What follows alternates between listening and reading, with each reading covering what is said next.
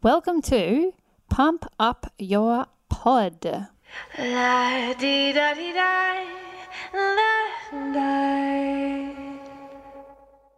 So, recently I attended a conference over in the US.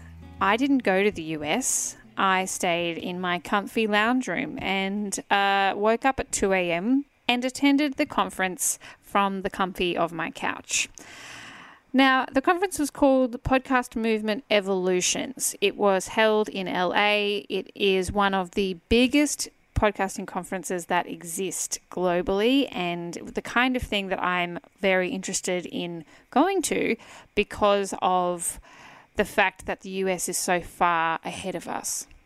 So, what I do is I pick up on what is working for a market that's already been going and then I look at how that's going to be applied to our market, to the Australian market. So I have a few takeaways and a few things that I've really felt were very valuable and things that I think you should be thinking about moving forward and are certainly going to shape what we do here, what we promote, what we provide as services for Bamby Media in the coming weeks, months, years, etc. The biggest thing to come out of this so far is that YouTube has announced their podcasting department. They have a whole area of their whole thing which is devoted to podcasting and promoting podcasting uh, and make it more of a viable thing. So, this means that there's going to be a significant shift in the way that we listen to podcasts, watch podcasts, I guess is what I should say here there is a massive push for people to, and of course, this push is coming from YouTube because they are a video platform, for people to put their shows on YouTube. And it makes sense because YouTube is the second biggest search engine in the world, other than Google, just going and typing something into Google. So if your podcast is on YouTube, then it means that people are going to be able to find it there and then connect with it a mass amount of new listeners could come to you by having your show on YouTube. And what does that mean? Does it mean you have to, you know, record your whole thing with a proper video setup and all the production that's required with that and all those sorts of things? I mean, no, it doesn't. It doesn't necessarily mean that you have to do that, but it means that you should be thinking about having some sort of presence on YouTube because we know that they're going to push it that they're going to promote it, that it's going to be something that uh, is worthwhile, absolutely worthwhile doing.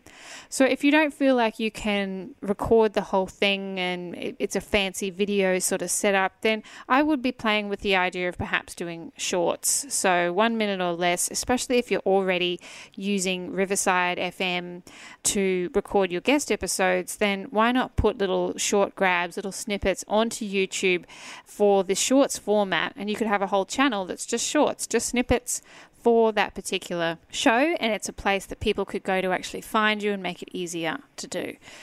So that's something to think about.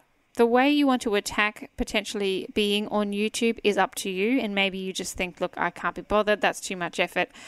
That's fine too. But from what I've read and from what I've heard, from what I've witnessed in the podcasting conference that I just attended, it is certainly something that is going to be pushing pretty hard.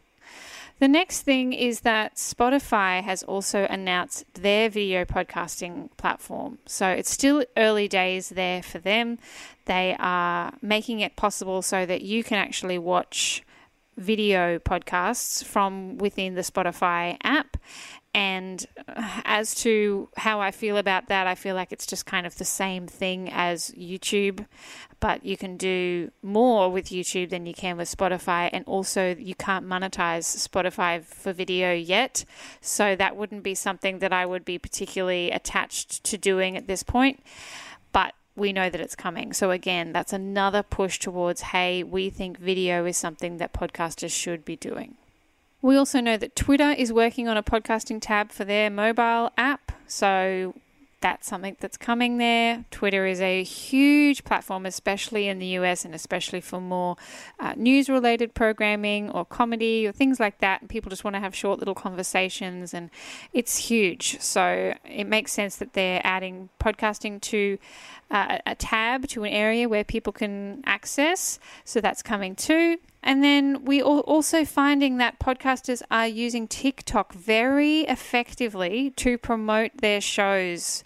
So I'm not on TikTok yet. Bamby Media isn't on TikTok, but we are 100% going to get onto that platform and start playing with it.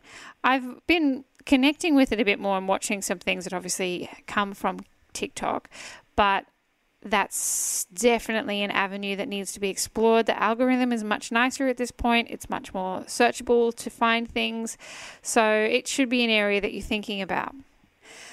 So, this is the biggest takeaway, I guess, from all those things that I've shared there, as you'll kind of get the theme for this, is this is all video related content.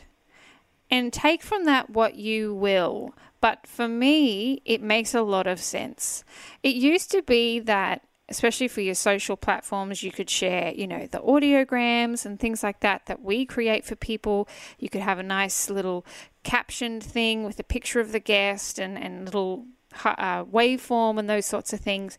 And you'd get a pretty decent engagement from that. It would be pretty good because it was new. People weren't used to seeing that sort of thing, like an animated type social feed graphic.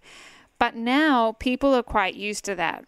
And unless it's designed really quite well and it looks very different, it's not something that's going to grab as much engagement as an actual video will. It doesn't mean you shouldn't do it, it just means that I would switch it up a bit if you have the capability to record a video to go with your show, even if it's a short little snippet, or maybe you're doing a little promo, maybe you've recorded the episode and you just have a little short promo that you shoot on your phone and go, hey guys, this week I'm talking about XYZ, come and connect with me here, blah, blah, blah, so that it's an actual face people will connect with that on a higher level, will engage with that, or at least have you have more of a chance of people engaging with that because it's a face that's moving and changing and those sorts of things versus static graphics or audiograms.